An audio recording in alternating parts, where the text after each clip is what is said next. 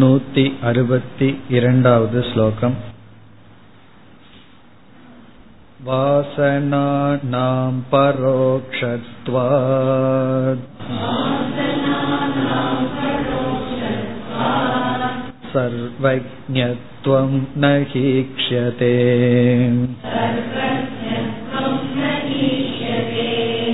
சர்வ புத்திஷு தத்ருஷ்ட்வா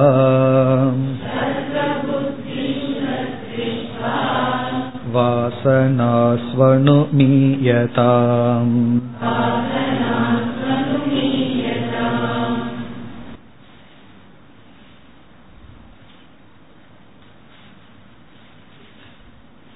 ஈஸ்வர தத்துவ விசாரத்தில் ஈஸ்வரனுக்கு பிரமாணத்தை கூறி ஈஸ்வரனுடைய சொரூபத்தை விளக்கி வருகின்றார். ஈஸ்வரன் சர்வேஸ்வரன் என்பதை விளக்கினார். எப்படி விளக்கினார் என்றால், இந்த உலகத்தில் இருக்கின்ற நியதிகள் அனைத்தும் ஈஸ்வரன் அமைத்து கொடுத்த நியதி. இந்த நியதியை யாராலும் மாற்ற முடியாது. ஆகவே சர்வேஸ்வரன். நான் ஒரு நியதியை மாற்றி இயற்கைக்கு புறம்பாக ஒன்றை செய்தேன், ஒரு மாயாஜாலத்தை செய்தேன் என்று ஒருவர் கூறினால் அதுவும் இயற்கையில் வருகின்றதுதான். அந்த மாயாஜாலத்துக்கும் இடம் வகுத்திருக்க வேண்டும். இவ்விதம் அனைத்தும் ஈஸ்வரனுடைய நியதி, அதை மாற்ற முடியாது. ஆகவே சர்வேஸ்வரன் என்று சொன்னார். பிறகு சர்வஜ்ஞக என்பது ஈஸ்வரனுக்கு இருக்கின்ற இனி ஒரு லட்சணம். அந்த சர்வஜ்ஞத்துவத்தை அறுபத்தி ஒன்று அறுபத்தி இரண்டு இந்த ஸ்லோகங்களில் விளக்குகின்றார். அறுபத்தி ஓராவது ஸ்லோகத்தில் கூறினார், எல்லா பிராணிகளினுடைய புத்தியில் இருந்து கொண்டு வாசனைகளை பிரகாசித்து கொண்டு அதை அறிவதனால் சர்வஜ்ஞக என்று சொன்னார். அதே கருத்தை தான் நூத்தி அறுபத்தி இரண்டாவது ஸ்லோகத்தில் கூறி ஒரு அனுமானத்தை இங்கு கூறுகின்றார். ஈஸ்வரன் சர்வஜ்ஞன் என்பதை நாம் ஏன் அறிய முடிவதில்லை என்ற கருத்தையும் முதல் வரியில் கூறுகின்றார். வாசனானாம் பரோக்ஷத்வாத் சர்வஜ்ஞத்வம் நகி ஈக்ஷ்யதே. நம்முடைய வாசனைகள் நமக்கு தெரிவதில்லை, அது வெளிப்பட்டதற்கு பிறகுதான் தெரிகின்றது. அதே போல எந்த ஒரு சக்தியும் நாம் நேரில் பார்க்க முடியாது. சக்தி என்றாலே அதனுடைய வெளிப்பாட்டை தான் அறிய முடியும். ஒருவருடைய கையை பார்த்து அவர் கைக்கு வந்து ஒரு பொருளை தூக்கிற சக்தி இருக்கான்னு சொல்லி தெரிந்து கொள்ள முடியாது. காதை பார்த்து கேட்கிற சக்தி இருக்கான்னு தெரிந்து கொள்ள முடியாது. கண்ணை பார்த்து பார்க்கிற சக்தி இருக்கான்னு தெரிந்து கொள்ள முடியாது. அந்த சக்தி இருக்கான்னு நமக்கே தெரியாது. கண்ணை பார்க்கிறோம், தெரிகிறது, அதனால கண்ணுக்கு பார்க்கிற சக்தி இருக்கு, கைக்கு தூக்குற சக்தி இருக்குன்னு அதனுடைய வெளிப்பாட்டை தான் அறிய முடியும். அதே போல வாசனைகள், சம்ஸ்காரங்கள் எண்ணங்களாக உருவெடுத்தால்தான் அதனுடைய தன்மைகளை புரிந்து கொள்ள முடியும். அப்படி அந்த வாசனைகள் பரோட்சமாக இருப்பதனால் அந்த வாசனைகளுக்குள் வெளிப்படுகின்ற அந்த சைத்தன்யத்தை நாம் நேரடியாக தெரிந்து கொள்ள முடியாது. பிறகு எப்படி சர்வஜ்ஞன் என்று புரிந்து கொள்வது? அதைத்தான் இரண்டாவது வரியில் அனுமானத்தின் மூலம் புரிந்து கொள்ளுங்கள் என்று சொன்னார். சர்வ புத்திசு தத் திருஷ்டுவா, எல்லா புத்திகளுக்குள்ளும் சர்வஜ்ஞத்துவம் என்ற தன்மையை பார்த்து, தத் திருஷ்டுவான சர்வஜ்ஞத்துவத்தை பார்த்து, வாசனாசு அனுமீயதாம், வாசனைகளில் நீங்கள் அனுமானம் செய்து புரிந்து கொள்ளுங்கள் என்று சொன்னார். சென்ற வகுப்புல இதுவரைக்கும் பார்த்து அந்த அனுமானம் என்ன என்ற கேள்வியுடன் நிறுத்தினோம். இப்பொழுது இந்த அனுமானத்தை பார்ப்போம். இங்க அனுமானம் என்பது எப்படி என்றால், இந்த உலகத்தில் எவ்வளவு புத்தி இருக்கின்றதோ அவ்வளவு புத்தியையும் ஒரு கால் ஒருவன் அறிந்தால் அவனை நம்ம என்னன்னு சொல்லுவோம்? சர்வஜ்ஞன்னு சொல்லுவோம். நாம ஏன் அல்பஜ்ஞன்னு சொல்றோம்? நம்முடைய ஒரு புத்தியை மட்டும் நாம் அறிவோம், மற்றவர்களுடைய புத்தியை நாம் அறிய மாட்டோம். ஒருவர் வந்து மெடிசனை பத்தி அறிவு அடைந்திருக்கார், இனி ஒருவர் வந்து லாவை பத்திய ஞானத்தோட இருக்கார். எனக்கு மெடிசன் அறிவு தான் இருக்கு, லா ஞானம் கிடையாது. காரணம் என்ன? அந்த புத்தியை நான் அறிய மாட்டேன், அந்த புத்திக்குள் இருக்கின்ற அறிவை நான் பிரகாசிப்பதில்லை. நான் வந்து என்னுடைய புத்திக்குள்ள சேகரித்து வச்ச அறிவைத்தான் பிரகாசிக்கின்றேன். ஒரு கால் ஒரு தத்துவம் அனைத்து புத்தியையும் அறிந்து விட்டால் பிறகு என்னாகி விடுகிறது? அது சர்வஜனாகி விடுகிறது. ஆகவே சர்வ புத்தியை அறியும் பொழுது அந்த சர்வ புத்தியானது சர்வஜத்துவம் என்ற தன்மையுடன் கூடி இருக்கின்றது. இப்ப அனுமானம் வந்து சர்வ புத்தி நிஷ்டம் சர்வஜத்துவம். இந்த சர்வஜத்துவம் எப்பொழுது வரும்னா சர்வ புத்தி நிஷ்டம். ஏக புத்தி நிஷ்டம் வந்து அல்பஜத்துவம், பகு புத்தி நிஷ்டமும் அல்பஜத்துவம். சர்வ புத்தி நிஷ்டம் சர்வஜத்துவம், அதாவது அனைத்து புத்தியையும் நம்மால் அறிய முடிந்தால் அப்பொழுது சர்வஜத்துவம் என்பது நமக்கு சித்திக்கும். இனி நம்ம அடுத்தபடியே என்ன சொல்றோம்? இந்த புத்தி வாசனைகளிலிருந்து வெளிவந்துள்ளது. ஆகவே சர்வஜத்துவம் என்பது அனைத்து புத்திகளினுடைய சேர்ந்த ஒரு தன்மை. எல்லா புத்தியும் சேர்ந்தா அந்த புத்தி வந்து சர்வஜத்துவம்ங்கிற தன்மையுடன் கூடி இருக்கின்றது. இப்பொழுது இந்த வாசனை என்பது புத்திக்கு காரணமாக இருக்கின்ற ஒரு நிலை. நம்ம என்ன அனுமானம் இங்க செய்யறோம்? காரிய குணம் காரணத்திலும் இருந்தாக வேண்டும். சில சமயம் ஆப்போசிட்டா பண்ணுவோம், காரண குணம் காரியத்தில் இருக்குன்னு சொல்லுவோம். இப்ப நம்ம காரியத்திலிருந்து காரணத்துக்கு போறோம். காரிய குணம் காரண நிஷ்டம் அப்படிங்கிறது இங்க வியாப்தி. எத்திர எத்திர காரிய குணம் தத்திர தத்திர காரண நிஷ்டம். ஒரு காரியத்துக்கு ஒரு குணம் இருந்ததுன்னா அதுவும் காரணத்துல இருக்கும். காரியத்துல என்ன குணம் இருக்கோ அது காரணத்திலிருந்து தான் வந்திருக்கின்றது. இப்போ எல்லா புத்தியும் சேர்ந்து பார்த்தா அதுல சர்வஜத்துவம்ங்கிற குணம் தன்மை இருந்தால் அதற்கு காரணமான வாசனைகளிலும் அதே குணம் இருக்கும். அப்ப நம்ம எப்படி முடிவு பண்றோம்?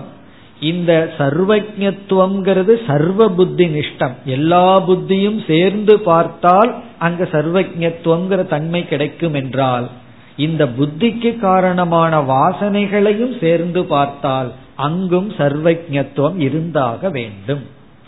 இப்ப வந்து வெளிப்படுத்தியதற்கு பிறகு புத்தி இல சர்வஜத்துவம் இருந்தா அது வெளிப்படாத ஸ்டேஜுக்கு முன்னாடியும் வாசனையிலும் அதே சர்வஜத்துவம் இருக்கும்.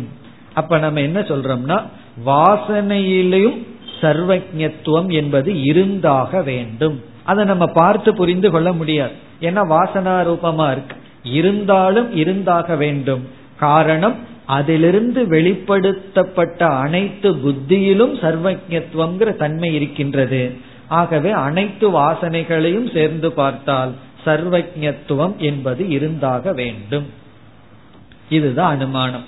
அதாவது காரியமான சர்வ புத்தியில் சர்வஜத்துவம் இருக்குமானால் அதற்கு காரணமான வாசனையிலும் சர்வஜத்துவம்ங்கிற தன்மை இருக்கின்றது.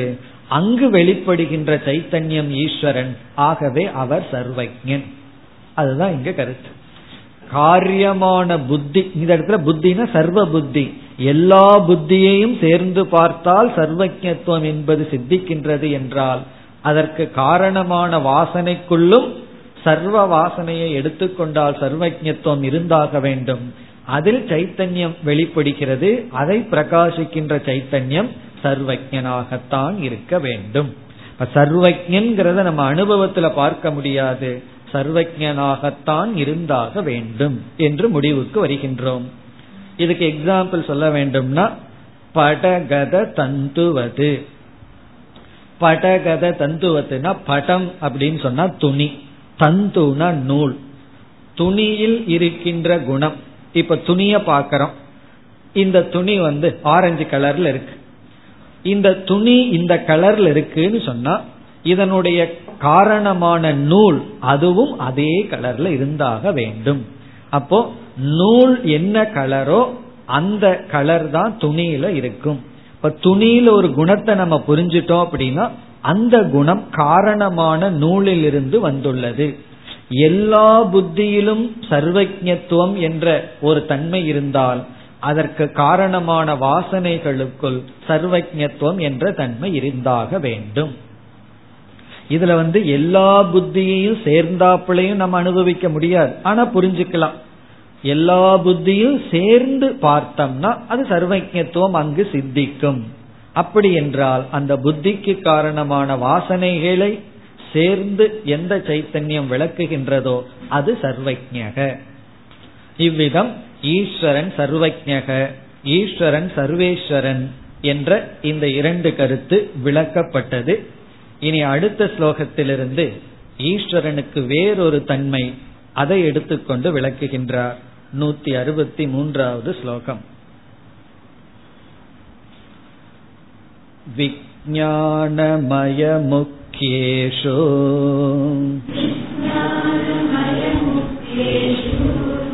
கோஷேஷ்வன்யத்ர சைவகி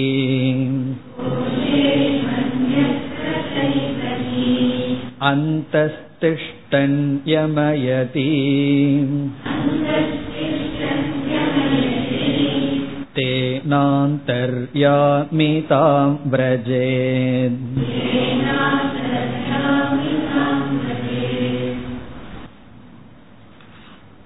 அந்தர்யாமி என்கின்ற சொல் இப்பொழுது விளக்கத்திற்கு எடுத்துக்கொள்ளப்படுகின்றது.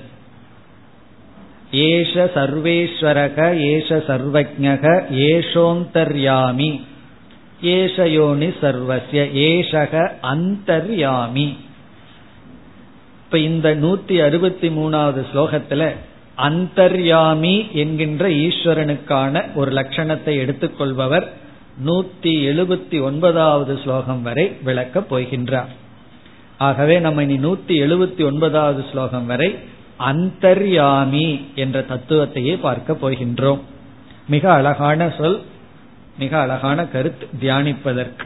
ஈஸ்வரன் அந்தர்யாமி.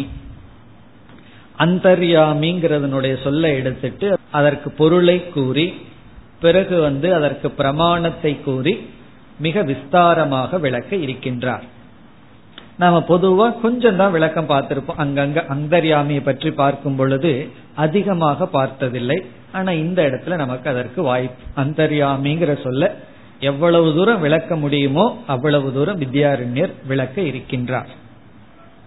இப்ப அந்தர்யாமிங்கிற சொல்லுக்கு என்ன பொருள், எதனால் ஈஸ்வரனுக்கு அந்தர்யாமி என்ற பெயர் வந்துள்ளது, ஈஸ்வரன் அந்தர்யாமின்னு நம்ம சொல்வதற்கு என்ன காரணம், அதை இந்த ஸ்லோகத்தில் கூறுகின்றார். ஈஸ்வரனுக்கு வந்து சர்வஜ்ஞகன்னு ஏன் வந்ததுன்னா எல்லா வாசனைகளையும் பிரகாசப்படுத்துவதனால். அவருக்கு ஏன் சர்வேஸ்வரன் பேர் வந்ததுன்னா அவருடைய நியமத்தை யாரும் மாற்ற முடியாது. பிறகு வந்து அந்தர்யாமின்னு ஏன் பேர் வந்தது, அதற்கு இங்கு விளக்கம் வருகின்றது. இப்ப அந்தர்யாமினா என்ன, எப்பொழுது அந்தர்யாமிங்கிற பெயர், எதனால் அவருக்கு அந்தர்யாமி என்ற பெயர் வந்துள்ளது, ஸ்லோகத்திற்குள் போயே அதனுடைய பொருளை பார்ப்போம். விஞ்ஞானமய முக்கியேஷு. இங்க முக்கியம் என்கின்ற சொல்லுக்கு ஆரம்பிய, ஆரம்பித்து அப்படின்னு அர்த்தம். விஞ்ஞானமயத்தில் ஆரம்பித்து அப்படின்னு அர்த்தம். விஞ்ஞானமய முக்கியேஷுனா விஞ்ஞானமயத்தில் ஆரம்பித்து, ஆரம்பித்து கோஷேஷு அனைத்து கோஷங்களிலும். ஆனந்தமயத்தை விட்டுட்டார், ஆனந்தமய கோஷத்தை விட்டுட்டு விஞ்ஞானமய கோஷத்தில் ஆரம்பித்து கோஷேஷுன சர்வ கோஷேஷு மற்ற அனைத்து கோஷங்களிலும். விஞ்ஞானமய முக்கியேஷுனா விஞ்ஞானமயத்தில் ஆரம்பித்து கோஷேஷுன மற்ற கோஷங்களில். அப்படின்னா என்ன அர்த்தம், விஞ்ஞானமய, மனோமய, பிராணமய, அன்னமய கோஷங்களில் அப்படின்னு அர்த்தம். ஆனந்தமயத்தை விட்டுட்டார், ஏன்னா ஆனந்தமயம் வந்து பிராக்ஞனுக்கு போயிடுவான். இது வந்து பிராக்ஞனை விட்டுட்டு விஞ்ஞானமய கோஷத்தில் ஆரம்பித்து விஞ்ஞானமய முக்கியேஷு கோஷேஷு இஸ் ஈக்வல் டு விஞ்ஞானமயத்தில் ஆரம்பித்து அனைத்து கோஷங்களுக்குள்ளும். நம்ம எதை புரிந்து கொள்ள வேண்டும்? அந்த கோஷங்களுக்குள் இருந்து கொண்டு அப்படின்னு புரிந்து கொள்ள வேண்டும். அந்த கோஷங்களுக்குள் இருந்து கொண்டு இந்த விஞ்ஞானமய கோஷேஷு அப்படிங்கறத விஞ்ஞானமய முக்கியேஷு கோஷேஷு இஸ் ஈக்வல் டு ஜீவேஷு, ஜீவனுக்குள் இருந்து கொண்டு அர்த்தம். விஞ்ஞானமய கோஷத்தில் ஆரம்பித்து மற்ற அனைத்து கோஷங்களில் இருந்து கொண்டு இஸ் ஈக்வல் டு ஜீவனுக்குள் இருந்து கொண்டு என்பது பொருள். இப்ப விஞ்ஞானமய கோஷத்தை தான் பொதுவா ஜீவன்னே நம்ம சொல்றோம். காரணம், இந்த ஆனந்தமய கோஷம்ங்கிறது ஜீவனுடைய ஒடுங்கிய நிலை. அந்த இடத்துல வந்து நாமெல்லாம் நாம இல்லை. உபனிஷத் ரொம்ப தெளிவா சொல்லும், சுஷுப்தி அவஸ்தைக்குள்ள போயிட்டோம்னா கொசு கொசுவாக இல்லை, மாதா மாதாவா இல்லை, பிதா பிதாவாக இல்லை, பிதா அபிதா பவந்தி, ஸ்தேனக அஸ்தேனக பவந்தி, திருடன் திருடன் அல்ல அப்படின்னு என்ன, ஒரு ஜீவனும் ஜீவன் அல்ல. ஏன்னா ஜீவன்கிற சொல் வந்து ஒரு சரீரத்தை அபிமானம் வச்சு அவன் விவகாரம் பண்ணும் பொழுதுதான் ஜீவனே வருது. சுஷுப்தி அவஸ்தையில காரண நிலையில போயிடுறோம். நம்ம எல்லா ஜீவர்களும் சதா சோம்ய சதா சம்பன்னோ பவதின்னு அந்த பிரம்மத்தோட போய் ஐக்கியமாயிடுறோம். ஆஸ் இட் வேர், அங்க ஒரு அஜ்ஞானத்தோட பிரம்மத்தோட சேர்ந்து விடுகின்றோம். அதனால விஞ்ஞானமய கோஷத்திலிருந்து மற்ற கோஷத்துக்குள் அப்படிங்கிறது ஜீவனை குறிக்கின்றது. இப்ப இந்த பகுதி ஜீவனுக்குள் இருந்து கொண்டு, அதுக்கப்புறம் அந்யத்ர ச ஏவகி. அந்யத்ர ச ஏவகி என்றால் பிருத்திவி முதலிய மற்ற இடங்களிலும் இருந்து கொண்டு, ஜீவனுடைய உபாதிக்குள் இருந்து கொண்டு, இந்த ஐந்து கோஷங்கள்ல நாலு கோஷங்களில் இருந்து கொண்டு, பிறகு வெளியேயும் இருந்து கொண்டு. இங்க வெளியே அப்படின்னா பிருத்திவி முதலிய சமஷ்டியிலும் இருந்து கொண்டு, வெஷ்டிக்குள்ளும் சமஷ்டிக்குள்ளும் அப்படின்னு அர்த்தம். இந்த இருந்து கொண்டுங்கிற சொல் அடுத்த வரியில தான் வரப்போகுது. இப்ப முதல் வரியில வந்து வெஷ்டிக்குள்ளும் ஜீவனுக்கு உள்ளேயும், பிறகு வந்து அந்நியத்திர சேவகி என்றால் பிருத்திவி முதலிய இடங்களிலும், அதாவது அத்தியாத்மம் அதிபூதம். அதிபூதம்னா வெளியே, அத்தியாத்மம்னா உள்ளே, வெளியேயும் உள்ளேயும். பிறகு இரண்டாவது வரையில அந்தக திஷ்டன், உள்ளே இருந்து கொண்டு. அந்தகன உள்ளே, திஷ்டன் அப்படின்னா இருந்து கொண்டு, ஸ்திதியை குறிக்கின்ற. இங்க வந்து நின்று கொண்டு இருக்கின்றார்னு பொருள் அர்த்தம் அல்ல. நான் வந்து நேரடியா டிக்ஷனரி பார்த்துதான் அர்த்தத்தை புரிஞ்சுக்குவேன்னா திஷ்டன்னா நின்று கொண்டு அப்படின்னு அர்த்தமாக, இங்க வந்து இருந்து கொண்டு ஸ்திதி மாத்திரம். எங்கு? ஜீவனுக்குள்ளும், ஜீவேஷு அந்தக பிருத்திவியாதிஷு அந்தக திஷ்டன். பிருத்திவி முதலியவைகளுக்குள் இருந்து கொண்டு, ஜீவனுக்குள்ளும் இருந்து கொண்டு என்ன செய்கின்றார்? அந்தர்யாமிங்கிற பதத்துல அந்தகங்கிறதுக்கு அர்த்தம் சொல்லிட்டார். அந்தர், இனி யாமிங்கிற பதத்துக்கு அர்த்தம் சொல்றார் யமயதி. யமயதி இது யாமி. எம் அப்படிங்கிற தாது எச்சதி, டு கண்ட்ரோல். இங்க எம் அப்படின்னா டு கண்ட்ரோல், அனைத்தையும் தன் கட்டுக்குள் வைத்திருப்பவர். யமயதி, யமயதி அப்படின்னா தன்னுடைய கட்டுக்குள் வைத்திருத்தல், தன்னுடைய நியமத்துக்குள் வைத்திருத்தல். பகவானுடைய ரூலை மீறி யாரும் வெளியே போய்விட முடியாது. ஏன் வெளியே போக முடியாதுன்னு சொன்னா, அந்த வெட்ட வெளியே பகவானுக்குள்ளதான் இருக்கு. ஸ்பேஸ்ல இருந்து வெளியே போக முடியுமோ? ஆகாசத்திலிருந்து வெளியே போய் எங்க குதிக்க முடியும்? அப்படி அந்த ஆகாசமே பகவானுடைய கையுக்குள்ள இருக்கு. அப்புறம் எப்படி பகவானுடைய பகவானுடைய பிடியிலிருந்து வெளியே போக முடியும்? யமயதி அப்படின்னு சொன்னா தன்னுடைய கட்டுக்குள் வைத்திருக்கின்றார். தேன ஆகவே அந்தர்யாமிதாம் விரஜேத், அந்த ஈஸ்வரனுக்கு அந்தர்யாமி என்ற தன்மை வந்தடைகிறது. விரஜேத் அப்படின்னா வந்தடைகிறது, சேர்கிறது. என்ன வந்தடைகிறது? அந்தர்யாமிதாம். அந்தர்யாமிதா என்றால் அந்தர்யாமி என்கின்ற தன்மை, என்கின்ற லட்சணம். எப்படி சர்வஜத்துவம்ங்கிற ஒரு தன்மை சர்வேஸ்வரத்துவம்ங்கிற தன்மை வந்தடைகிறதோ அதே போல அந்தர்யாமி என்கின்ற தன்மை வந்தடைகின்றது. தேன தேன இவ்விதம் இருப்பதனால், எவ்விதம் இருப்பதனால், ஜீவனுக்குள்ளும் ஜெகத்திற்குள்ளும் இருந்து கொண்டு ஜீவனையும் ஜெகத்தையும் தன்னுடைய நியமத்தில், தன்னுடைய ஆர்டர், தன்னுடைய கட்டுக்குள் வைத்திருக்கின்ற காரணத்தினால் அந்தர்யாமி என்கின்ற பெயர் வந்துள்ளது. இப்ப வீட்டுக்குள்ளேயே ஒருவர் இருந்து கொண்டு நம்ம வந்து அவர் கட்டுப்படுத்திட்டு இருக்காருன்னு வச்சுக்கோமே, அவர் என்னன்னு சொல்லலாம், அந்தர்யாமி. உள்ளேயே இருந்துட்டு நீங்க என்ன பண்றீங்க, எங்கேயும் உங்களுடைய கட்டுக்குள் கண்ட்ரோல்லே எல்லாம் வைத்துள்ளீர்கள். இது வந்து அந்தர் அப்படின்னா சர்வம்னு அர்த்தமாயிரு. ஜீவனுக்குள்ளேயும் சரி, பிருத்திவிக்குள்ளேயும் சரி, அனைத்துக்குள்ளேயும் சரி இருந்து கொண்டு அவைகள் அனைத்தையும் யம நியமனம் செய்துள்ளாரோ. இந்த யம நியமங்கிற வார்த்தையெல்லாம் நம்ம படிச்சிருப்போம். அந்த யமகங்கிறது தான் இது. யமக அப்படின்னா கட்டு, கட்டுப்பாடு, விதிமுறை. அதனால அந்தர்யாமி என்ற பெயர் ஈஸ்வரனுக்கு வந்துள்ளது. இனி அடுத்த ஸ்லோகத்துல அந்தர்யாமி ரூபமாக ஈஸ்வரன் இருக்கின்றார் என்பதற்கு பிருகதாரண்யக உபனிஷத்தில் இருக்கின்ற பகுதியை இங்கு குறிப்பிடுகின்றார். பிருகதாரண்யக உபனிஷத்துல அந்தர்யாமி பிராமணம்னு ஒரு சாப்டரே இருக்கு. பல மந்திரங்கள், ஒரு பத்து மந்திரத்துக்கு மேல அவர் எப்படி அந்தர்யாமியா இருக்கிறார்னு மிக தெளிவாக விளக்கப்பட்டுள்ளது. ஆகவே அந்த பகுதியினுடைய சாராம்சத்தை அடுத்த ஸ்லோகத்தில் கூறி பிரமாணத்தை குறிப்பிடுகின்றார். ஈஸ்வரன் அந்தர்யாமிங்கிறதுக்கு பிரமாணம் உண்டு, அதை குறிப்பிடுகின்றார். நூத்தி அறுபத்தி நான்காவது ஸ்லோகம். புத்தௌ திஷ்டன்னாந்தரோஸ்யாஹ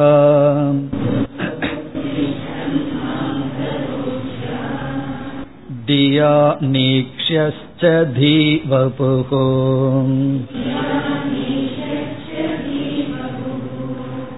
தியமந்தர்யமயதி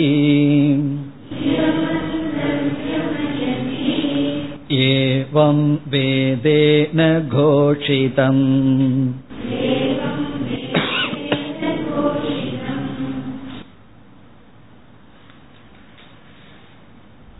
பிருகதாரண்யக உபனிஷத்தில் மூன்றாவது அத்தியாயத்தில் ஏழாவது பகுதியில் அந்தர்யாமி பிராமணம் என்று கூறி அங்கு என்ன கருத்து சொல்லப்பட்டுள்ளதோ அந்த கருத்து இங்கு விளக்கப்படுகிறது. ஏழாவது பிராமணத்துல இரண்டாவது மந்திரத்திலிருந்து இருபத்தி மூணாவது மந்திரம் வரை இந்த அந்தர்யாமி தத்துவம் தான் விளக்கப்படுகின்றது. அதை இங்கு குறிப்பிடுகின்றார். மாண்டூக்கிய உபனிஷத்திலையும் வருகின்றது ஏஷோந்தர்யாமின்னு. அங்க வெறும் அந்தர்யாமிங்கிற சொல் தான் வருகிறது. ஆனா பிருகதாரண்யகத்தில் அந்த சொல் இவ்விதம் விளக்கப்படுகிறது. அந்த விளக்கத்தினுடைய சாராம்சத்தை இந்த ஸ்லோகத்தில் கூறி இவ்விதம் ஈஸ்வரன் அந்தர்யாமி என்று வேதத்தில் கோஷிக்கப்பட்டுள்ளது. வேதம் வந்து கோஷனை செய்கின்றதாம், முழங்குகின்றதாம். ஏன்னா அங்க பல மந்திரங்கள் வருவதனால அவ்விதம் கூறுகின்றார். என்ன அங்க அந்தர்யாமி பிராமணத்தில் அந்தர்யாமி என்ற சொல்லுக்கு கொடுத்த விளக்கம் அதை இங்கு குறிப்பிடுகின்றார். ஸ்லோகத்திற்குள் செல்வோம். புத்தௌ திஷ்டன். புத்தௌ திஷ்டன்னா நம்முடைய புத்திக்குள் இருந்து கொண்டு. அங்க விஞ்ஞானமய கோஷத்தில் சொன்னதான் இங்க புத்தி என்று சொல்கின்றார். இங்க புத்தௌ திஷ்டன்னா ஜீவனுக்குள் இருந்து கொண்டு, நமக்குள் இருந்து கொண்டு. ஆந்தரக அஸ்யாகா, அதாவது புத்தியில் இருந்து கொண்டு. அஸ்யாகா ஆந்தரக அஸ்யாகனா புத்தேகே, இந்த புத்திக்கு உள்ளும் இருக்கின்றார். புத்தியில் நின்று கொண்டு, புத்தியில் இருந்து கொண்டு, புத்திக்கு உள்ளேயும் இருக்கின்றார். இங்க ஆந்தரக அப்படின்னா புத்திக்கும் சூக்ஷ்மமாக இருக்கின்றார், காரணமாக இருக்கின்றார். இங்க ஆந்தரகன காரணம், புத்தியில இருக்காரா, அந்த புத்திக்கே காரணமாகவும் புத்தியை விட சூக்ஷ்மமாகவும் இருக்கின்றார். அஸ்யாக ஆந்தரக, அந்த புத்திக்கும் ஆந்தரமாக இருக்கார். இப்ப புத்தியில இருக்கார் அப்படின்னு சொன்னா அப்ப புத்திக்கு காரணமா இருக்கிறது வேற யாராவதான்னு கேள்வி வரும்போது, இல்ல இவரேதான் புத்திக்கும் ஆந்தரமாக காரணமாக சூக்ஷ்மமாக இருந்து கொண்டிருக்கின்றார். இப்ப புத்திக்குள்ள அவர் இருக்கார், புத்தியில நின்று கொண்டும் புத்திக்கு ஆந்தரமா இருக்காருன்னு சொன்னா, இப்ப புத்தியில அவரை நம்ம பாத்திரலாமா, ஈஸ்வரனை புத்தியில பிடித்து விடலாமா அப்படின்னு ஒரு எண்ணம் வரும் பொழுது அடுத்த சொல் தியா அனீக்ஷ.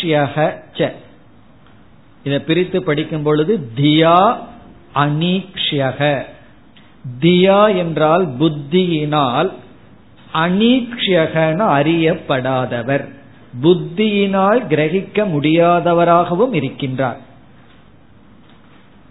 அனீக்ஷணம், ஈக்ஷணம்னா பார்ப்பது, ந ஈக்ஷணம் அனீக்ஷணம், பார்க்க முடியாதவர். ஈக்ஷணம் அனீக்ஷணம், அனீக்ஷக அப்படின்னா பார்க்கப்பட முடியாதவராக இருக்கின்றார். இப்ப என்ன பண்ணிட்டு இருக்கார், புத்தியில் இருக்காரா, புத்தியை விட ஆந்தரமா புத்திக்குள்ளும் இருக்கின்றாரா, ஆனா புத்தியினால பார்க்கவும் முடியாதான், புத்தியினால கிரகித்து கொள்ள முடியாதவராகவும் இருக்கின்றார். நம்ம புத்தியில இவர் எப்படி சர்வஜன், இவர் எப்படி சர்வேஸ்வரன், இவர் எப்படி நமக்குள்ள இருந்து அனைத்தையும் ஆட்டி வைக்கின்றார், இவருடைய நியமங்கள் எல்லாம் என்ன என்பதையும் கிரகிக்க முடியாது. இதை நம்ம நன்கு உணர்ந்தாதான் சில தேவையில்லாத கேள்விகள்லாம் மனசுல இருந்து போகும். நம்ம என்ன விரும்புறோம், பகவான் வந்து என்னென்ன நியமத்தை எல்லாம் படைச்சிருக்காரோ அதை எல்லாத்தையும் புரிஞ்சுக்கணும்னு விரும்புறோம். இந்த உலகத்துல எத்தனை நியதி இருக்கோ அவ்வளவு நியதியும் நம்ம புரிஞ்சுக்கணும்னு விரும்புறோம். ஆனா அது முடியாதுங்கிறது பகவானுடைய ஒரு நியதி. நான் என்னென்ன நியதி வச்சிருக்கிறேனோ அனைத்து நியதியும் உன்னை சிறிய புத்திக்குள்ள புரிந்து கொள்ள முடியாது. அந்த நியதியை இங்கு விளக்குகின்றார். பிறகு அடுத்த சொல்லுல தீவபுகு, நம்முடைய புத்தியையே அவர் உடலாக கொண்டுள்ளார். தி அப்படின்னா நம்முடைய புத்தி, வபுகுண சரீரம், அந்த அந்தர்யாமிக்கு பாடி உடல் என்ன அப்படின்னா நம்முடைய புத்தி தானா, நம்முடைய புத்தியை அவர் உடலாக கொண்டுள்ளார். அந்த புத்தி வந்து ஸ்தூல சரீரத்தை உடலா கொண்டுள்ளது. இந்த புத்தி வந்து ஸ்தூல சரீரத்துக்குள்ள வெளிப்பட்டு உலகத்தை அனுபவிக்குது. இவர் யார்னா, எப்படி புத்திக்கு நம்முடைய அன்னமய கோஷம் உடலாக இருக்கிறதோ அதே போல புத்தியே அந்தர்யாமிக்கு உடலாக இருக்கின்றது.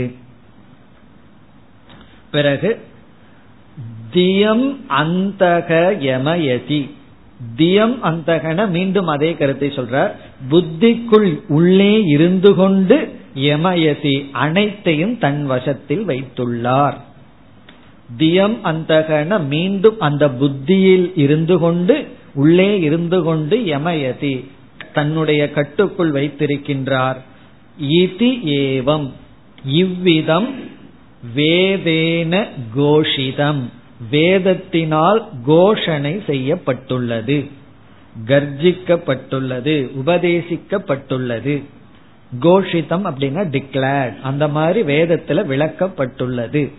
இங்கு எதை குறிப்பிடுகின்றார், பிருஹதாரண்யகத்துல மூணாவது அத்தியாயத்துல ஏழாவது சாப்டர் அந்த முழு செக்ஷனையே இங்கு குறிப்பிடுகின்றார். அதற்கு பேரு அந்தர்யாமி பிராமணம். இப்ப இங்க வந்து புத்தியில் இருந்து கொண்டு புத்திக்கும் ஆதாரமாக இருந்து கொண்டு புத்தியினால் அறியப்படாமல் புத்தியை உடலாக கொண்டு புத்திக்குள் இருந்து அனைத்தையும் கட்டுக்குள் வைத்திருக்கின்றார். இவ்விதம் வேதமானது அந்தர்யாமி என்ற தன்மையை கூறி உள்ளது. இப்ப இந்த இரண்டு ஸ்லோகத்தில் என்ன செய்திருக்கின்றார், ஏன் அந்தர்யாமிங்கிற பெயர் வந்தது, அந்த பெயர் எப்படி உருவானது என்று விளக்கி பிறகு இதற்கு பிரமாணத்தை கொடுத்தார். இதற்கு முன்னாடி இப்படித்தான் செய்துள்ளார். அதாவது சர்வஜக சர்வேஸ்வரகங்கிற சொல்ல விளக்க வரும் பொழுது அதற்கு பிரமாணத்தை கொடுத்து அதற்கு பிறகு என்ன பண்றார், தர்க்கத்தின் துணை கொண்டு அனுமானத்தின் துணை கொண்டு நமக்கு புரிய வைக்க முயற்சி செய்தார். எப்படி சர்வேஸ்வரன் என்றதை விளக்கினார், எப்படி சர்வஜன் என்பதை விளக்கினார். இனி இதற்கு பிறகு வருகின்ற ஸ்லோகங்களில் இந்த அந்தர்யாமி எப்படி என்பதை அனுமானம் மூலமாக நமக்கு புரிய வைக்க போகின்றார். தந்து படே ஸ்திதோ யத்வத்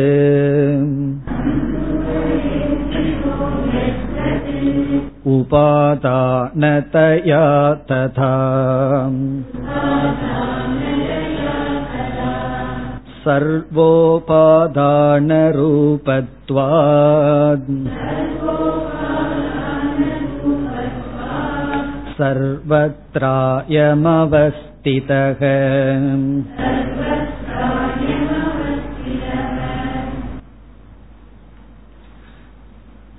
அந்தர்யாமி என்ற தன்மை இனிமேல் விளக்கப்படுகின்றது. நமக்கு புரிகிற விதத்துல தர்க்கத்தின் ரூபமாக அவர் விளக்குகின்றார். இப்ப இதிலிருந்து தர்க்கத்துல ஈஸ்வரனை புரிஞ்சுக்க முடியுமாங்கிற கேள்வி வந்துடக்கூடாது. தர்க்கத்தை நாம புரிந்து கொள்ள, ஈஸ்வரனுடைய சில தன்மைகளை புரிந்து கொள்ள பயன்படுத்துகின்றோம், அவ்வளவுதான். தர்க்கத்தில் நாம் நிலைநாட்டவில்லை. ஈஸ்வரனுடைய தன்மையை தர்க்கத்தினால நிரூபிக்கவில்லை.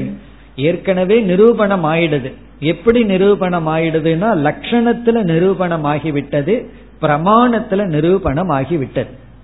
அதாவது லட்சண பிரமாணாபியாம் வஸ்து சித்திகி. ஒரு வஸ்துவை சித்திக்கணும்னா பிரமாணத்தின் மூலமாகவும் லட்சணத்தின் மூலமாகவும் சித்திக்க வேண்டும். அதுக்கு ஒரு லட்சணம் கொடுத்து அதுக்கு ஒரு பிரமாணத்தை கொடுத்துட்டோம்னா அந்த வஸ்து சித்தித்து விட்டது. அப்படி ஏற்கனவே பிரமாணத்தை கொடுத்துட்டார், லட்சணமும் கொடுத்துட்டார். அந்தர் யமயத்தின்னு சொல்லி லட்சணம் கொடுத்துட்டார். இனி இதை புரிந்து கொள்வதற்காக சில விளக்கங்கள் வருகின்றது. அது எப்படி என்று பல கோணங்களில் விளக்க முயற்சி செய்கின்றார். இப்ப இங்க என்ன சொல்றார், நம்ம அந்தர்யாமிய பார்த்தோம் அப்படின்னம்னா உள்ளேயும் இருந்து கொண்டு வெளியேயும் இருந்து கொண்டு எதுல இருக்கிறாரோ அதையை தன்னுடைய உடலாகவும் கொண்டு அனைத்தையும் தன்னுடைய கட்டுக்குள் வைத்திருக்கின்றார்னு பார்த்தோம். அப்படின்னா என்ன அர்த்தம்? எல்லா இடத்திலையும் வியாபிச்சு இருக்கார், அதுதான் கருத்து. இப்ப எல்லா இடத்திலையும் அவர் வியாபிச்சு இருக்காருன்னு சொன்னா அவர் கண்டிப்பாக உபாதான காரணமாகத்தான் இருந்தாக வேண்டும். அப்ப சர்வ யோனிகி அப்படிங்கறதா இருந்தாதான் அவர் வந்து யோனியாக இருந்தா, உபாதான காரணமா இருந்தாதான் அவர் அந்தர்யாமியாக இருக்க முடியும். ஆகவே இங்கு அவர் உபாதான காரண ரூபமாக இருக்கின்றார் என்ற கருத்தை உதாகரணத்தின் மூலமாக கூறுகின்றார். இப்ப இந்த மாதிரி பகுதியத்தான் நம்ம உபபத்தி அப்படின்னு சொல்றோம். உபபத்தி அப்படின்னு சொன்னா, இப்ப ஈஸ்வரனுக்கு ஒரு லட்சணம் இருக்கு. அந்த லட்சணத்தை நம்ம படிச்சுட்டோம், பிரமாணத்தையும் நம்ம படிச்சுட்டோம். இப்ப லட்சணத்தையும் பிரமாணத்தையும் பார்த்துட்டு இது சம்பவிக்காமல் போவதற்கு வாய்ப்பில்லை அப்படின்னு தர்க்கத்தை பார்த்தோம்னா அதற்கு பேர் உபபத்தி. உபபத்தினா அதனுடைய பாசிபிலிட்டி இருக்கு, இவ்விதம் சம்பவிக்கும் அப்படிங்கிற தர்க்கம். வெறும் லட்சணத்தை மட்டும் பிரமாணத்தை மட்டும் பார்க்காம உபபத்தியோட பார்த்தோம் அப்படின்னா இந்த உபபத்தி வந்து என்ன சொல்லும் அப்படின்னா, இவ்விதம் இருப்பதற்கு வாய்ப்பு இருக்குன்னு சொல்றதை விட இதை இல்லைன்னு சொல்றதுக்கு வாய்ப்பு இல்லையே, அப்படின்னா இது சம்பவிக்கும் அப்படின்னு தர்க்கத்தின் மூலமாக நாம் இங்க உபபத்தியை கொடுக்கின்றார். எப்பொழுதெல்லாம் உபபத்தி வருதோ அப்ப எக்ஸாம்பிள், உபமானம் வந்துவிடும். ஆகவே ஒரு எக்ஸாம்பிள் மூலமாக இப்பொழுது இங்கு கூறுகின்றார்.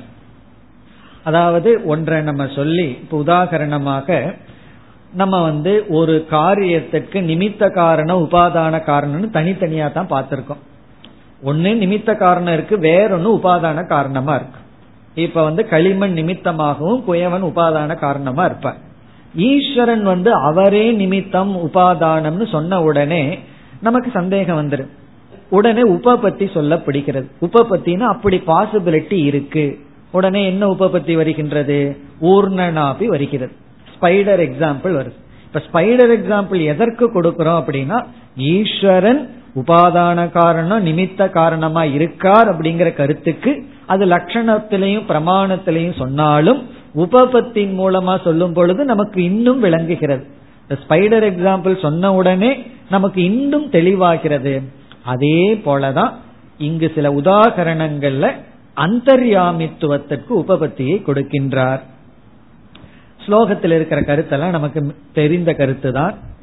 ஸ்லோகத்திற்கு சென்றால், எத்வது எவ்விதம் தந்துகு படே ஸ்திதக உபாதானதயா. தந்துகு என்றால் நூல். உபாதானதயா பட்டே ஸ்திதக, உபாதானமாக துணியில் இருக்கின்றதோ. எத்வது எவ்விதம், தந்துகு நூலானது, உபாதானதயா உபாதானமாக, பட்டே துணியில் இருக்கின்றதோ. உபாதானம்னா என்னன்னா கண்டிப்பா நமக்கு தெரிஞ்சிருக்கும். உபாதானம்ங்கிறது மெட்டீரியல் காஸ். உபாதான காரணமாக துணியில் இருக்கின்றதோ. ததா அவ்விதம், சர்வ உபாதான ரூபத்துவாத் அனைத்துக்கும் உபாதான காரணமாக இருப்பதனால், சர்வ உபாதான ரூபத்துவாத் அனைத்துக்கும் உபாதான காரணமாக இருப்பதனால், சர்வத்ர அயம் அவஸ்திதக. அயம் அந்தர்யாமி. அயம்னா இவர். இவர் யார்? இப்போ அந்தர்யாமி. இந்த அந்தர்யாமி சர்வத்ர எல்லா இடத்திலும் அவஸ்திதக இருந்து கொண்டு இருக்கின்றார். எல்லா இடத்திலும் இவர் இருந்து கொண்டு இருக்கின்றார். காரணம் என்ன? சர்வ உபாதான ரூபத்வா அனைத்துக்கும் உபாதானமாக இருப்பதனால் எல்லா இடத்திலும் இருந்து கொண்டு இருக்கின்றார். எதைப் போல? எப்படி நூலானது உபாதானமாக இருப்பதனால் எல்லா துணிகளிலும் இருக்கின்றது. துணியில வந்து எவ்வளவு ஏரியா இருக்கோ அது முழுவதும் நூல் வந்து வியாபித்திருக்கு. துணியை எடுத்துட்டு இந்த இடத்துல மட்டும் நூல் இல்லைன்னு சொல்ல முடியாது. நூலை எடுத்துட்டோம்னா துணிங்கிறது ஒண்ணு கிடையாது. எப்படி நூலானது உபாதானமாக இருப்பதனால் துணி முழுவதும் இருக்கின்றதோ, அதே போல இவர் அனைத்துக்கும் உபாதானமாக இருப்பதனால் இவர் எல்லா இடத்திலும் இருக்கின்றார், வியாபித்து இருக்கின்றார். ஏன்னா அந்தர்யாமிக்கு லட்சணம் சொல்லும் பொழுது ஜீவேஷு அந்யத்ர செய்வன் சொன்னார். ஜீவனுக்குள்ளும் ஜீவனுக்கு வெளியேயும் இவர் இருந்து கொண்டு அனைத்தையும் தன் வசத்தில் வைத்திருக்கின்றார் அப்படின்னு சொன்னதுனால இவர் உபாதானமாக இருக்கின்றார். இனி அடுத்த கேள்வி நமக்கு வரும். இத கேட்ட உடனே உபாதான காரணமா அவர் இருக்காருன்னு சொன்னா, நம்ம காரியத்தை பார்க்கும் பொழுது எதை பார்த்துட்டு இருக்கோம்? உபாதான காரணத்தை தான் பார்க்கிறோம். இப்ப துணிய பார்க்கும் பொழுது நம்ம வந்து நூலை பார்த்துட்டு இருக்கோம். அப்படி இந்த அனைத்துக்குமே உபாதான காரணமா அந்த அந்தர்யாமி இருக்கிறார்னு சொன்னா நம்ம என்ன பார்த்தாகணும்? நம்ம அனைத்தையும் பார்க்கும் பொழுது அந்த உபாதான காரணத்தை பார்த்துட்டு தான் ஆகணும். பார்த்து கொண்டுதான் இருக்கிறோம், பார்த்தாக வேண்டும். ஆனா நம்முடைய அனுபவத்துல அந்தர்யாமி நமக்கு தெரிவதில்லையே, நமக்கு அந்த ஈஸ்வரன் விளங்குவதில்லையே என்ற சந்தேகம் நமக்கு வருகிறது. அதற்கு பதிலை சொல்ல போகின்றார். என்ன என்ன கேள்விக்கான பதில் இனி வர இருக்கின்றது? அவர் வந்து உபாதான காரணமா இருந்தா எனக்கு நன்கு தெரிய வேண்டுமே, ஆனால் எனக்கு அந்த ஈஸ்வரன் தெரிவதில்லையே, அது ஏன் அப்படின்னு ஒரு கேள்வி. அவர் காரணமா இருந்தா எனக்கு தெரியணுமே, ஆனா ஏன் தெரியல? என்ன தெரியுதுன்னா பகவானை தவிர எல்லாமே தெரியுது, பகவான் தான் தெரியல. பட் சாஸ்திரம் என்ன சொல்லுது? பகவானை தவிர வேற எதுவுமே இல்லையே அப்படின்னு சொல்லுது. அதனாலதான் இங்கிலீஷ்ல சொல்லுவார்கள், God is not an illusion, absence of God is an illusion அப்படின்னு சொல்லுவார்கள். கடவுள் வந்து ஒரு இல்யூஷன் அல்ல, கடவுளினுடைய ஆப்சன்ஸ் தான் இல்யூஷன். நம்ம ஆப்போசிட்டா நினைச்சிட்டு இருக்கோம். கடவுள் வந்து இல்யூஷன் நினைச்சிட்டு இருக்கோம், கடவுளினுடைய ஆப்சன்ஸ் தான் உண்மைன்னு நினைச்சிட்டு இருக்கோம். ஈஸ்வரனுடைய இல்லாம இருக்கே அதுதான் மாயை, இல்யூஷன். ஈஸ்வரன்கிறவர் இல்யூஷன் அல்ல. இப்ப இங்க அதான் பாயிண்ட். இப்ப பகவான் தெரிய மாட்டேங்கிறாரே, அந்த அந்தர்யாமி நமக்கு தெரியவில்லையே, விளங்கவில்லையே, அது ஏன் அப்படிங்கிறதுக்கு இனிமேல் விளக்கம் வருகின்றது.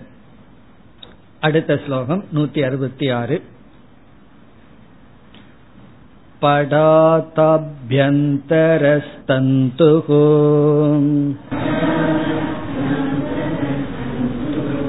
தந்தோரப்யம் சுராந்தரக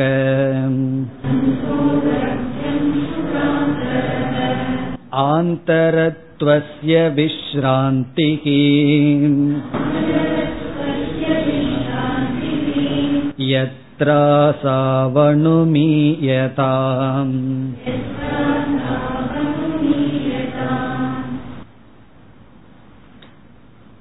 இங்க என்ன சொல்ல போறார், உனக்கு எப்ப கண்ணுக்கு தெரியலையோ அப்ப புத்தியை பயன்படுத்தி அனுமானத்தின் மூலமா தான் புரிந்து கொள்ள முடியும் அப்படின்னு மேலும் இங்க சில அனுமானத்தை சொல்றார். இதுக்கெல்லாம் கொஞ்சம் நல்லா யோசிச்சோம்னா தான் இந்த அனுமானம் நமக்கு புரியும். அதனால சாப்பிடாம வந்திருந்தா தான் இந்த அனுமானம் எல்லாம் புரியும், சாப்பிட்டு வந்திருந்தோம்னா இந்த அனுமானம் புரியாது. கொஞ்சம் நல்லா புத்திக்கு வேலை கொடுத்தா தான் இங்க என்ன அனுமானம் சொல்றார் அப்படிங்கிறது நமக்கு புரியும். ஆனா மிக நல்ல விதத்தில், அதாவது அனுமான பிரமாணத்தை வித்யாரண்யர் எவ்வளவு தூரம் ஆப்டிமமா நம்ம பயன்படுத்த முடியுமோ அவ்வளவு தூரம் பயன்படுத்தி இருக்கார். இதுக்கு மேல நம்ம அனுமானத்தை பயன்படுத்த முடியாது. அதாவது வேதாந்தத்துல அந்தர்யாமி அல்லது சர்வேஸ்வரன் சர்வஜக இந்த தத்துவத்தை எல்லாம் புரிஞ்சுக்கிறதுக்கு அனுமானம்ங்கிறத எவ்வளவு மேக்சிமம் கையாள முடியுமோ அவ்வளவு கையாண்டு இருக்கின்றார். இப்ப இங்க என்ன அனுமானம் அப்படின்னு இப்பொழுது பார்ப்போம். அதாவது இந்த ரெண்டு ஸ்லோகத்துல என்ன சொல்ல விரும்புறார், காரிய காரணம்னு பரம்பரை இருக்கு. காரிய காரணம் காரிய காரணம்னு ஒரு பெரிய பரம்பரை இருக்கு. இப்ப உதாரணமா மீண்டும் இங்க அதே துணியவே எடுத்துட்டார். துணி அப்படிங்கிறது காரியம், அதையவே காரணம்னு எடுத்துக்கலாம். ஷர்ட் அப்படின்னா காரணம், இந்த ஷர்ட் உனக்கு எப்படி கிடைச்சதுன்னா இந்த துணியிலிருந்து கிடைச்சதுன்னு சொல்றோம்.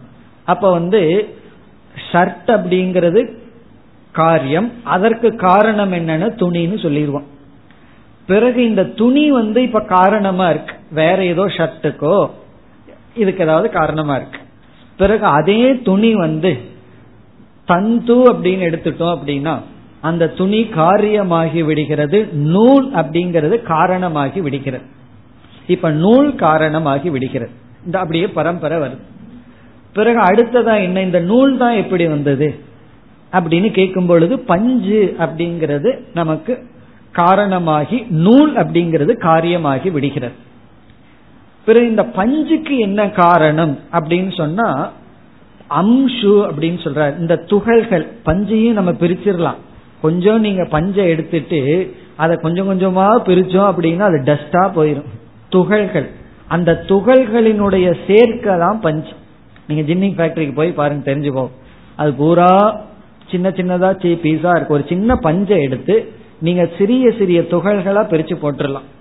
அந்த துகள்களை தான் இங்க அம்சு அப்படிங்கிற வார்த்தையில பயன்படுத்துற. இந்த பஞ்சு இருக்கே அதுக்கு என்ன காரணம் அப்படின்னு சொன்னா அந்த அம்சு தான் காரணம்.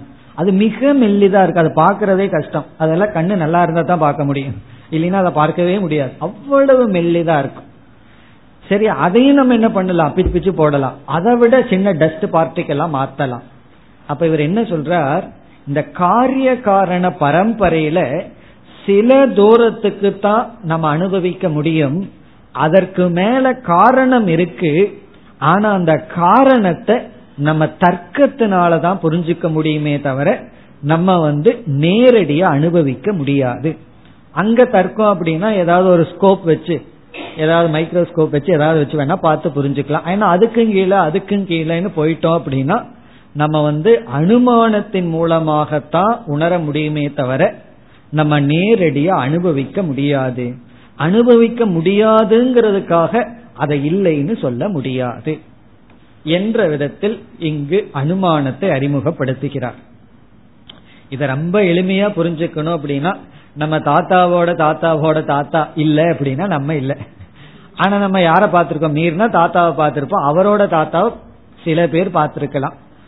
அதுக்கு மேல ஒரு மூணு தாத்தா போட்டோம்னு வச்சுக்கோமே, அதை நம்ம என்ன பண்ண முடியும், அனுமானத்தினாலதான் யூகிக்க முடியும். கண்டிப்பா அவர் இல்லை அப்படின்னா நம்ம எல்லாம் இருந்திருக்க மாட்டோம். இப்ப அதை நம்ம பார்க்கறதுக்கு வாய்ப்பு இல்லை, பார்க்கவும் முடியாது, ஏன்னா காரணம் ரொம்ப சூக்ஷ்மமா போயிருது. அதே போல இங்கு வந்து இங்க அனுமானத்தை செய்து பார்க்கணும். அந்தர்யாமியினுடைய சில வெளிப்பாடுகளை நம்ம பார்க்கலாம். பகவான் உபாதான காரணமா இருக்கார், எந்த ரூபமா பஞ்சபூதமா இருக்கார புரிஞ்சுக்கலாம். அதற்கு காரணம் அதற்கு காரணம்னு ரொம்ப ஆந்தரமா போனோம்னா நம்ம பார்க்க முடியாவிட்டாலும் இருந்துதான் ஆக வேண்டும்னு யூகிக்கத்தான் முடியும் என்று இங்கு பதில் சொல்ற.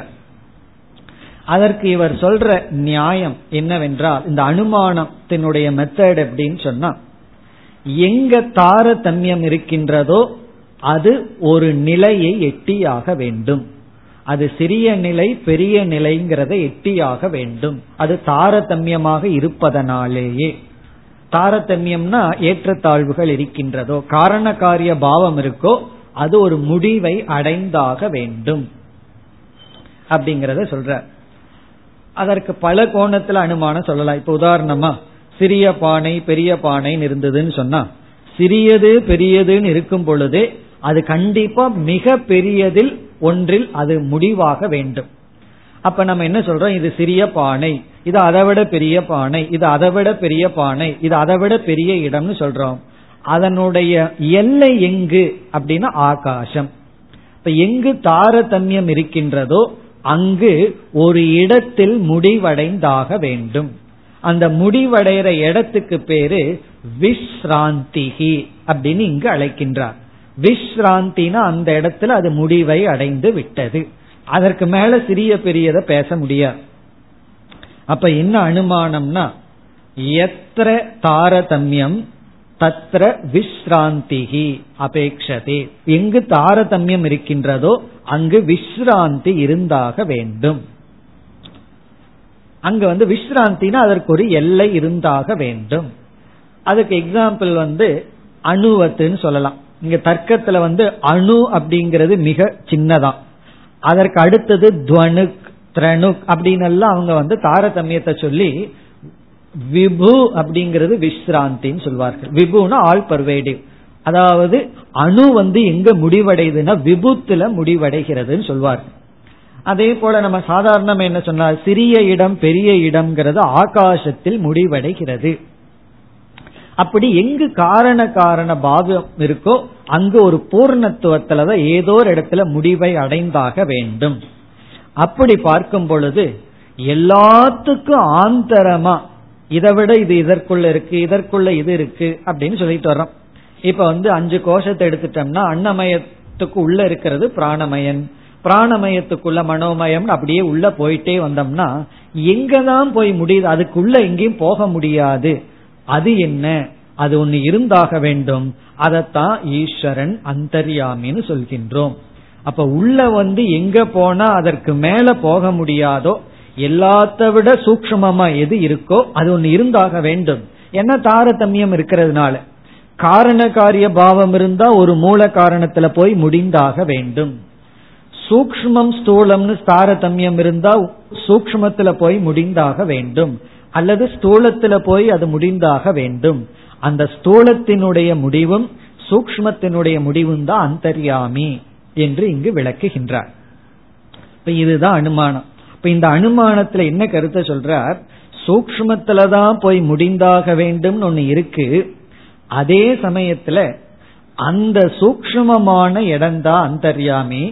அந்த சூக்ஷ்மத்தை நம்ம பார்க்க முடியாது, அந்த சூக்ஷ்மத்தை வந்து நம்ம வந்து தெரிந்து கொள்ள முடியாது. அந்த சூக்ஷ்மத்திலிருந்து சில படிகள் தாண்டி போனதற்கு அப்புறம் நம்ம வேணா பார்க்க முடியும். சில படிகளைத்தான் நம்ம அறிய முடியுமே தவிர அது சூக்ஷ்மமாயிட்டு போயிட்டு அறிய முடியாது. ஆகவே எங்கு நீ அறிய முடியாத நிலைக்கு வருகிறாயோ அங்கு அனுமானத்தின் மூலமாக புரிந்துகொள் என்று சொல்கின்றார். அதாவது இந்த பூமியில சில பாறைகள் எடுத்துட்டு வயதை அனுமானம் செய்வார்கள். அதெல்லாம் நான் பார்த்தா அனுபவிக்க முடியும். நம்ம தாத்தாவோட தாத்தா கல் எடுத்து வச்சு ஏதாவது எழுதி வச்சிருந்தாருன்னா இதுக்கு இவ்வளவு கல்லுன்னு சொல்லலாம். அதுக்கெல்லாம் நம்ம என்ன பண்றோம், ஒரு அனுமானம் மூலமா சயின்ஸ்ல வந்து என்ன செய்கின்றோம், இப்படி இருந்ததுன்னா இத்தனை வருஷம் ஆயிருக்க வேண்டும் என்று யூகித்து புரிந்து கொள்கின்றோம். அதே போலதான் யூகித்து தான் புரிந்து கொள்ள முடியும் என்ற கருத்தை இங்கு கூறுகின்றார். அதாவது இந்த ஸ்லோகத்தினுடைய சாராம்சம் என்னன்னா, தாரதமியம் எங்க இருக்கோ அது ஒரு இடத்துல முடிந்தாக வேண்டும். அந்த இடத்தை நம்ம நேர்ல பார்க்க முடியாது, அனுமானத்தினாலதான் உணர முடியும். அதைத்தான் கூறுகின்றார். இப்பொழுது ஸ்லோகத்திற்குள் சென்றால், படாத் அபி ஆந்தரக தந்துஹு. படாத் அபி என்றால் படம் என்றால் துணி, துணியை காட்டிலும் ஆந்தரக தந்துகு, ஆந்தரகன உள்ளே இருப்பது, சூக்ஷ்மமாக இருப்பது, தந்துகு நூல். நூலானது துணியை காட்டிலும் உள்ளே இருக்கின்றது, சூக்ஷ்மமாக இருக்கிறது. ஆனா இந்த இடத்துல பார்த்தா சூக்ஷ்மமாக இருக்கின்ற நூலையும் நம்ம பார்க்க முடியும், பிறகு துணியையும் பார்க்க முடியும். ஆனால் தந்தோகோ அபி அம்சுகு ஆந்தரக, தந்துவை காட்டிலும், தந்தோகோ அபி தந்துன நூல், நூலை காட்டிலும் ஆந்தரக அம்சுகு, அம்சுகு அப்படின்னா பருத்தியில் இருக்கின்ற சில துகள்கள், பருத்தி துகள் சின்ன சின்னதா இருக்குமே, பருத்தியை நம்ம வந்து கையில் எடுத்து அப்படியே பிச்சோம் அப்படின்னா ரொம்ப மெல்லிசா பறந்து போகும், அந்த மெல்லிசானதுதான் துகள். நம்ம வந்து பருத்தின்னு சொல்லலாம், பருத்திக்கும் ஆந்தரம் வந்து அம்சுன்னு சொல்லலாம். இப்ப இங்க என்ன சொல்றார், நூலை காட்டிலும் ஆந்தரமாக இருப்பது பருத்திக்குள் இருக்கின்ற துகள்கள். அது டஸ்ட்ன்னு சொல்றோம், அதை வந்து குப்பையா மாறி உண்மையதான் என்ன ஆகுது, அந்த குப்பையெல்லாம் சேர்ந்து பஞ்சா மாறி, பஞ்சு நூலா மாறி, நூலை சட்டையா இருக்கு. அப்ப நம்ம எதை போட்டுட்டு இருக்கோம் அப்படின்னா குப்பையை தான் போட்டுட்டு இருக்கோம். அந்த குப்பையினுடைய கலெக்ஷன் தான் நம்மளுடைய சட்டை தான். ஆனா சட்டையா வரும்போது அது குப்பையா இல்லை, அது இப்படியே உள்ள போகும்போது அது ஜஸ்ட் ஒரு டஸ்டா இருக்கு, அது ரொம்ப ஆந்தரம். பிறகு என்ன சொல்றார், ஆந்தரத்துவசிய விஸ்ராந்திகி, இப்படியே ஆந்தரமா போயிட்டு இருக்கிறமே அதனுடைய எல்லை, விஸ்ராந்தினா முடிவு, ஆந்தரத்துவசிய விஸ்ராந்திகி, இப்படியே உள்ள நம்ம போயிட்டே இருந்தோம்னா அதற்கு ஒரு முடிவு தேவை, எல்லை நமக்கு தேவைப்படுகிறது. ஆந்தரத்துவசிய விஸ்ராந்திகி யத்ர, அது எங்கு இருக்கின்றது என்று, அசோ விஸ்ராந்திகி யத்ர இதி அனுமீயதாம், நீங்கள் அனுமானம் தான் செய்ய வேண்டும். ஆந்தரத்தினுடைய விஸ்ராந்தி, விஸ்ராந்தினா அதனுடைய முடிவை, அது எங்கு இருக்கின்றது என்ற அசோ விஸ்ராந்திகி, அந்த முடிவானது அனுமியதாம், உங்களால் அனுமானத்தின் மூலமாகத்தான் புரிந்து கொள்ள முடியும். ஆந்தரத்துவத்தினுடைய எல்லையை நாம் அனுமானம் செய்துதான் புரிந்து கொள்ள முடியும். அப்படின்னா இங்க என்ன சொல்ற என்றால், தாரதமியம் இருந்து அதுல சிலதைத்தான் பார்க்க முடியும், உள்ள போக போக அதற்கு மேல நம்ம பார்க்க முடியாது. ஆனால் நீ பார்க்க முடியாத ஸ்டேஜ் வரும் பொழுது உடனே அனுமானத்தை செய்து விடு.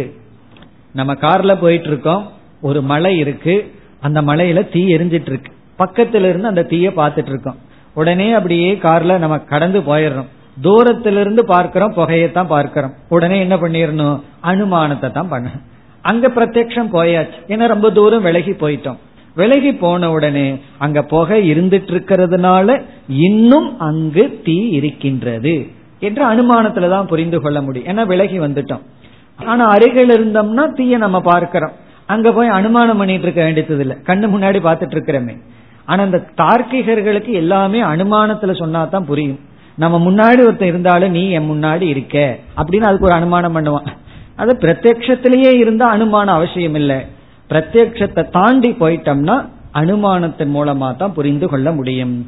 இப்ப வந்து அந்தர்யாமி உள்ள இருந்து கொண்டு இருக்காருங்கிறத பிரத்யக்ஷத்துல பார்க்க முடியாது, அவர் இந்த வெளி உலகமா வெளிப்பட்டுள்ளாருங்கிறத பார்க்கிறோம், ஆனா உள்ள இருந்து கொண்டிருக்கின்றாருங்கிறத இவ்விதம் அனுமானத்தின் மூலமாகத்தான் புரிந்து கொள்ள முடியும். இப்ப இதே கருத்தை அடுத்த ஸ்லோகத்திலையும் தெளிவுபடுத்துறார். ஓரிரு ஸ்டேஜில தான் பிரத்யக்ஷம் வேலை செய்யும், அதற்கு மேல அனுமானத்துக்குள்ள போயும் பிறகு ஸ்ருதியின் துணை கொண்டும் அந்தர்யாமியை நிர்ணயம் செய்ய வேண்டும் என்று கூறுகின்றார். அடுத்த வகுப்பில் தொடர்வோம். ஓம் பூர்ணமத பூர்ணமிதம் பூர்ணாத் பூர்ணமுதச்யதே பூர்ணஸ்ய பூர்ணமாதாய பூர்ணமேவாவசிஷ்யதே. ஓம் சாந்தி